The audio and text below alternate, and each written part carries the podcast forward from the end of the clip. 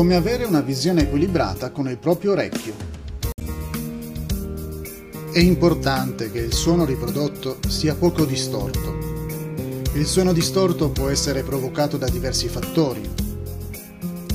Nel caso di un vinile, per esempio, può derivare da una testina o da una puntina scadente.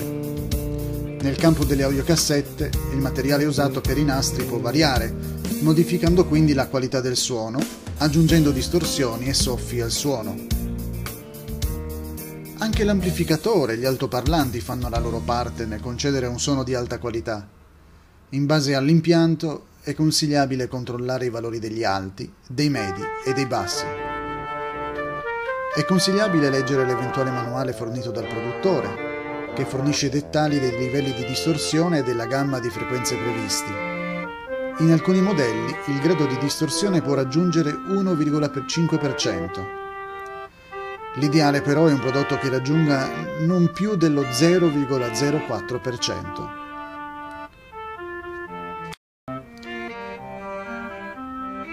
Non va dimenticato che i dati indicati nei manuali potrebbero essere degli arrotondamenti migliorati dal produttore a proprio favore. Un esperto ha fatto molte ricerche a riguardo e ha detto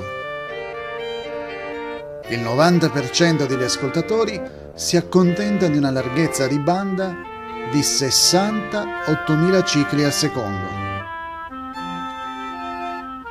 Quindi la maggior parte delle persone non è così esigente come invece la pubblicità vorrebbe farci credere. Va detto però che questo non vale per tutti. Alcuni hanno un orecchio sopraffino e non si accontentano di una qualità bassa. Apprezzano la musica solo se distorsione e frequenze sono regolate in modo perfetto. A quale classe appartieni? Ricorda che non c'è meglio del tuo orecchio per farti decidere in che modo ascoltare la musica.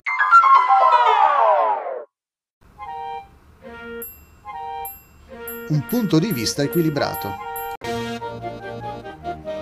Come qualsiasi altra forma di divertimento, la musica ha i suoi limiti. Dopo una lunga giornata di lavoro può essere molto rilassante prima di andare a letto. Per molti che soffrono di depressione è meglio di una medicina. Tuttavia non è la risposta definitiva a tutti i problemi. Ci sono problemi che la musica non può risolvere. In alcune situazioni la musica disturberebbe e perciò va tenuta spenta. Inoltre, anche se può aiutare la concentrazione, per molti solo il silenzio d'aiuto. Per esempio, esistono playlist di meditazione che si possono attivare tramite l'Echo Dot Alexa che prevedono un silenzio completo per il tempo impostato. Tuttavia, altri dipendono dalla musica a un punto tale che non possono stare un solo momento senza che suoni. Questo potrebbe portare a problemi con i vicini di casa, eh, che potrebbero lamentarsi perché disturbati, specialmente se il volume è molto elevato. Non tutti hanno gli stessi gusti e lo stesso entusiasmo per la musica. In questo caso, una buona soluzione è usare delle cuffie. Non si trascuri il tempo che la musica potrebbe consumare, causando più problemi di quelli che dovrebbe risolvere. Per esempio, concentriamoci sulle esperienze di alcuni personaggi famosi che hanno fatto della musica il loro principale interesse di vita.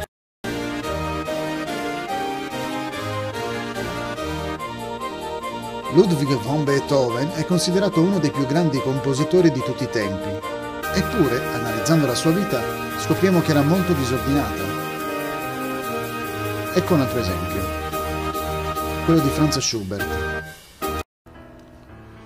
Si dice che abbia composto una delle più belle sinfonie di tutti i tempi, ma a un certo punto della sua vita disse di essere un uomo molto infelice. Che dire di artisti più recenti? Parliamo di Hank Williams, uno dei cantanti country più popolari del XX secolo.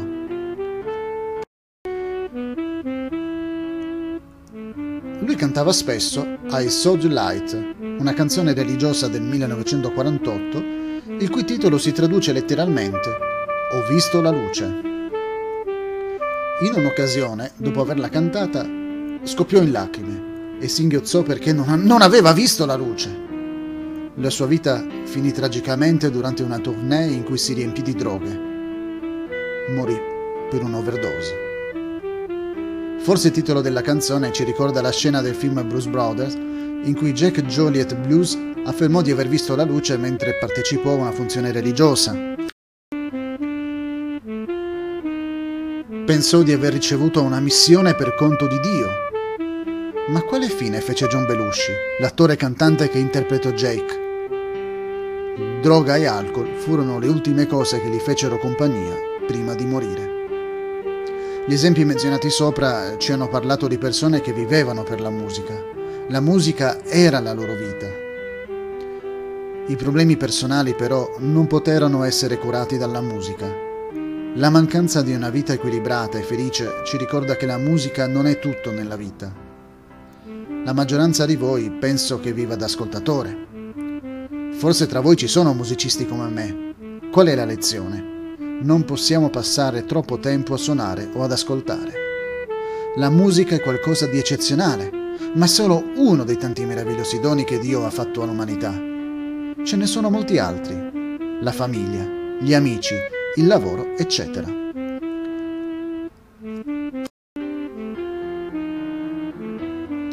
Anche questi richiedono tempo e attenzione. Non trascuriamoli.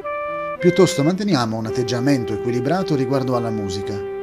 Utilizziamola quando necessario e quando vogliamo svagarci, ma non trascorriamo le nostre responsabilità.